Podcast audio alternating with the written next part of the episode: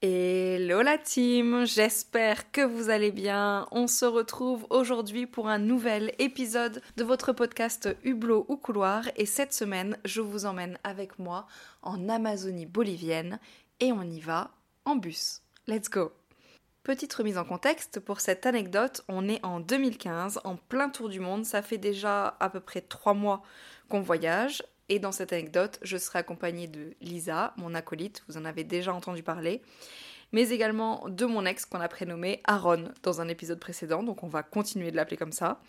Et on quitte le Chili pour se rendre en Bolivie. D'abord, ce qu'il y a à savoir, c'est que j'avais beaucoup d'attentes sur la Bolivie. Je pensais vraiment que ça allait être mon coup de cœur de tour du monde. Euh, je m'attendais à un pays coloré, souriant, bienveillant, chaleureux, et j'avais donc de grosses, grosses attentes concernant la Bolivie. On quitte donc le Chili pour se rendre en Bolivie. Au Chili, on a eu de très belles expériences. On a fait notre LPX dans une école à, à Taltal et on a créé des liens avec plein de gens. On a eu une vie stable pendant quelques semaines en fait. On avait nos repères, on dormait au même endroit, on avait trois repas par jour, on sortait dans les bars le soir, on avait notre bande de potes, donc on est revenu un peu à une vie normale. On s'est créé une petite vie normale à Taltal. Et après, on est reparti en backpacking. Et je pense que on n'était pas prêt euh, à vivre cette différence culturelle entre le Chili et la Bolivie. Et après trois mois de voyage, trois mois de vadrouille, de stop, etc., on est déjà quand même pas mal fatigué. On passe la frontière Chili-bolivienne à pied. Et c'est déjà une galère. c'est déjà une grosse galère. Mais ça, ça sera le sujet d'une toute autre anecdote, je pense. Bref, on arrive dans un mood un peu super excité parce qu'on a hyper hâte de voir ce pays, de rencontrer les gens et euh, avec beaucoup d'attentes. Comme à chaque fois, on n'a pas prévu ce qu'on allait faire.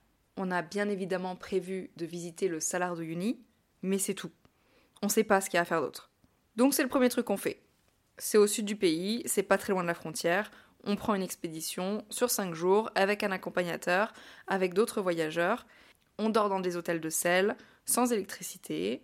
On visite les lacs, le Salar. Franchement, on va pas se mentir, c'est magnifique. Toutes ces images, on les connaît déjà par cœur, on les a déjà vues 100 fois en photo. C'est quand même très beau à voir en vrai, mais c'est très touristique. Et pour vous dire la vérité, je me souviens que vaguement de la visite du pays. Je me rappelle des gros stops, voilà, du Salar, de Coroico, de Ruranamake, du lac Titicaca, mais comment on s'est rendu dans ces villes-là, j'en ai aucune idée. C'est comme si j'avais fait un peu un traumatisme de la Bolivie je vais vous dire quelque chose, et sûrement 90% des voyageurs qui écoutent ce podcast ne vont pas du tout être d'accord avec moi, mais j'ai détesté la Bolivie.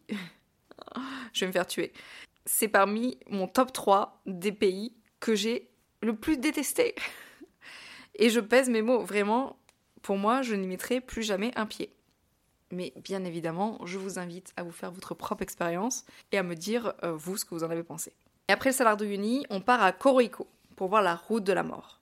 Vous savez, cette route avec plus de 3000 mètres de dénivelé, qui avait la réputation d'être la route la plus meurtrière du monde. Seulement 300 décès par an, ça équivaut à un par jour à peu près. Au bout d'un moment, ils se sont dit bon, peut-être qu'on va la fermer quand même cette route. Elle n'est donc plus accessible aux véhicules à moteur, mais ils en ont fait une attraction touristique et tu peux la descendre en vélo. Lisa et Aaron étant adeptes des sensations fortes, on se rend à Coroico. Sauf qu'en arrivant là-bas, tout le monde est malade.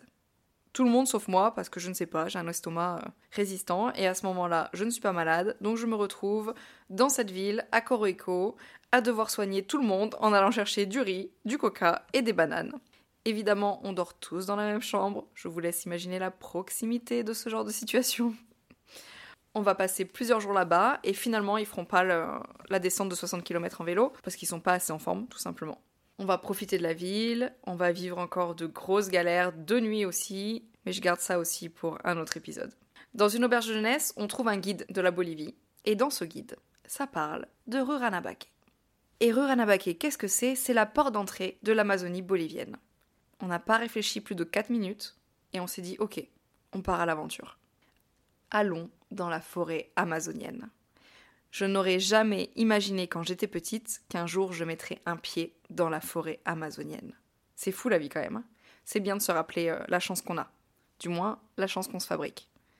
On quitte Coroico pour retourner à La Paz et prendre un bus direction Ruranabaque. Et si tu as écouté un peu toutes mes aventures, depuis le début, tu sais que je voyage sans argent. et on va donc prendre le billet de bus le moins cher possible. Ce sera donc un billet à 7 euros pour 15 heures de trajet, enfin 15 heures, normalement 15 heures. Est-ce que tu penses qu'à un seul moment on s'est posé ne serait-ce qu'une question sur l'état de la route, alors qu'on revient d'une semaine près de la route de la mort? Non, à aucun moment on s'est posé la question. Bref, 15 heures de bus, ça nous effraie pas. On a l'habitude. Donc direction le terminal. Le premier choc, c'est quand on voit le bus. Comment vous dire? Les pneus étaient lisses. Mais quand je vous dis lisse, c'est lisse comme une feuille de papier, quoi. Il charge ensuite le toit. Il charge beaucoup le toit.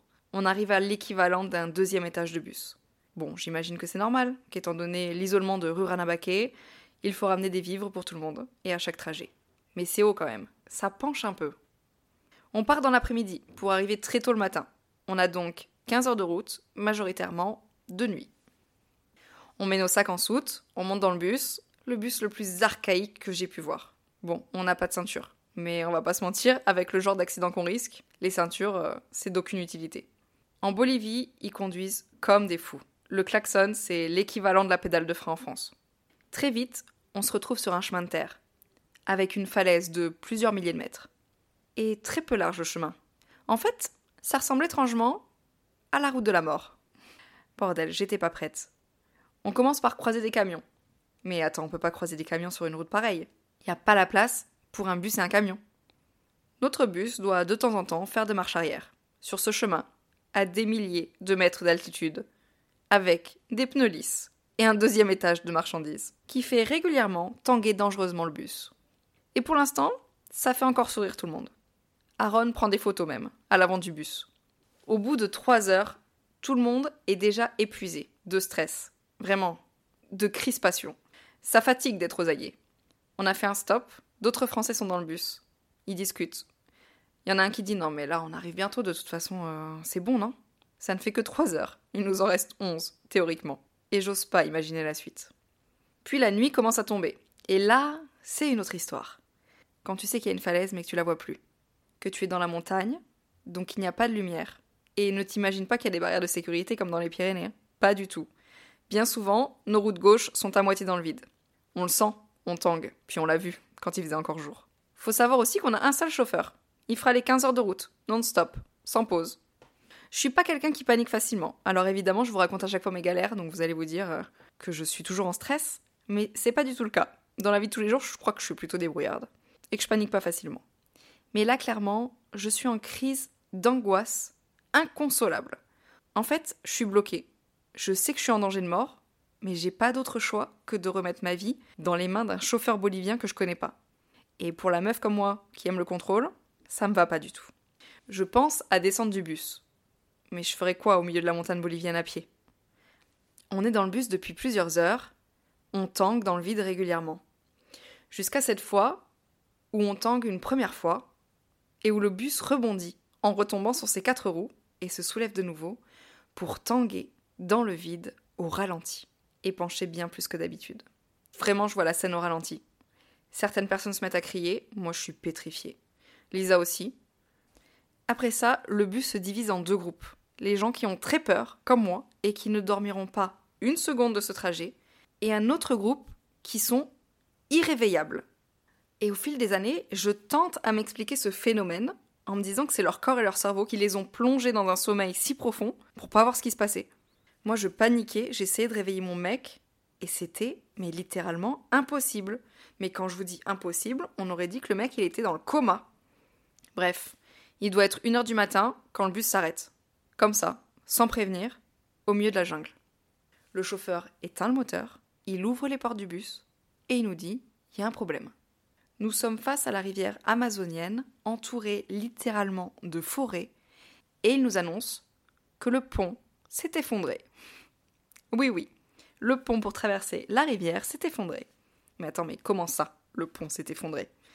Eh bien, hier il y avait un pont, aujourd'hui il n'y a plus de pont, tout simplement. Donc je viens de faire 10 heures de route les plus horribles de toute ma vie, et je ne peux pas atteindre Uranabaké. Là, dans ma tête, vraiment, je me dis, il est hors de question, hors de question que je me retape 10 heures en arrière, et d'avoir fait tout ce trajet pour rien. On est donc au milieu de la forêt amazonienne, D'accord? Il y a des crocos, des alligators, des anacondas, enfin toutes les bêtes les plus sauvages que tu puisses imaginer. Et il nous dit qu'on va attendre un collègue pour voir si on peut traverser la rivière en bus. À ce moment-là, je suis tellement épuisée d'être crispée depuis des heures que mon corps relâche et je m'endors immédiatement. À partir du moment où il a éteint le moteur, coma. Quelques minutes plus tard, je ne saurais pas vous dire puisque je me suis endormie, et sans prévenir, les portes se referment, le moteur se rallume, le bus démarre. Tout le monde se réveille en sursaut et personne ne comprend ce qui se passe. Tout le monde se lève de son siège et commence à se poser des questions. Et vous savez quoi? On s'apprête à traverser le fleuve d'Amazonie en bus. Personne d'autre n'est là. On comprend que le chauffeur a pris la décision solo. Le bus s'enfonce dans l'eau et très rapidement. On a les backpacks en soute, on sait déjà que tout est trempé. Heureusement qu'on a tout l'électronique avec nous. On est en train de traverser la rivière, full croco, alligator et piranha, c'est une dinguerie.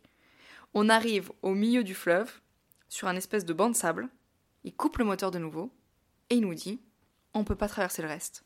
On va devoir attendre. et la suite, je vous la raconte la semaine prochaine.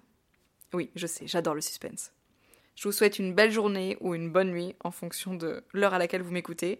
Et je vous dis à la semaine prochaine. En attendant, n'oubliez pas, voyager, c'est toujours la meilleure des options. Bisous la team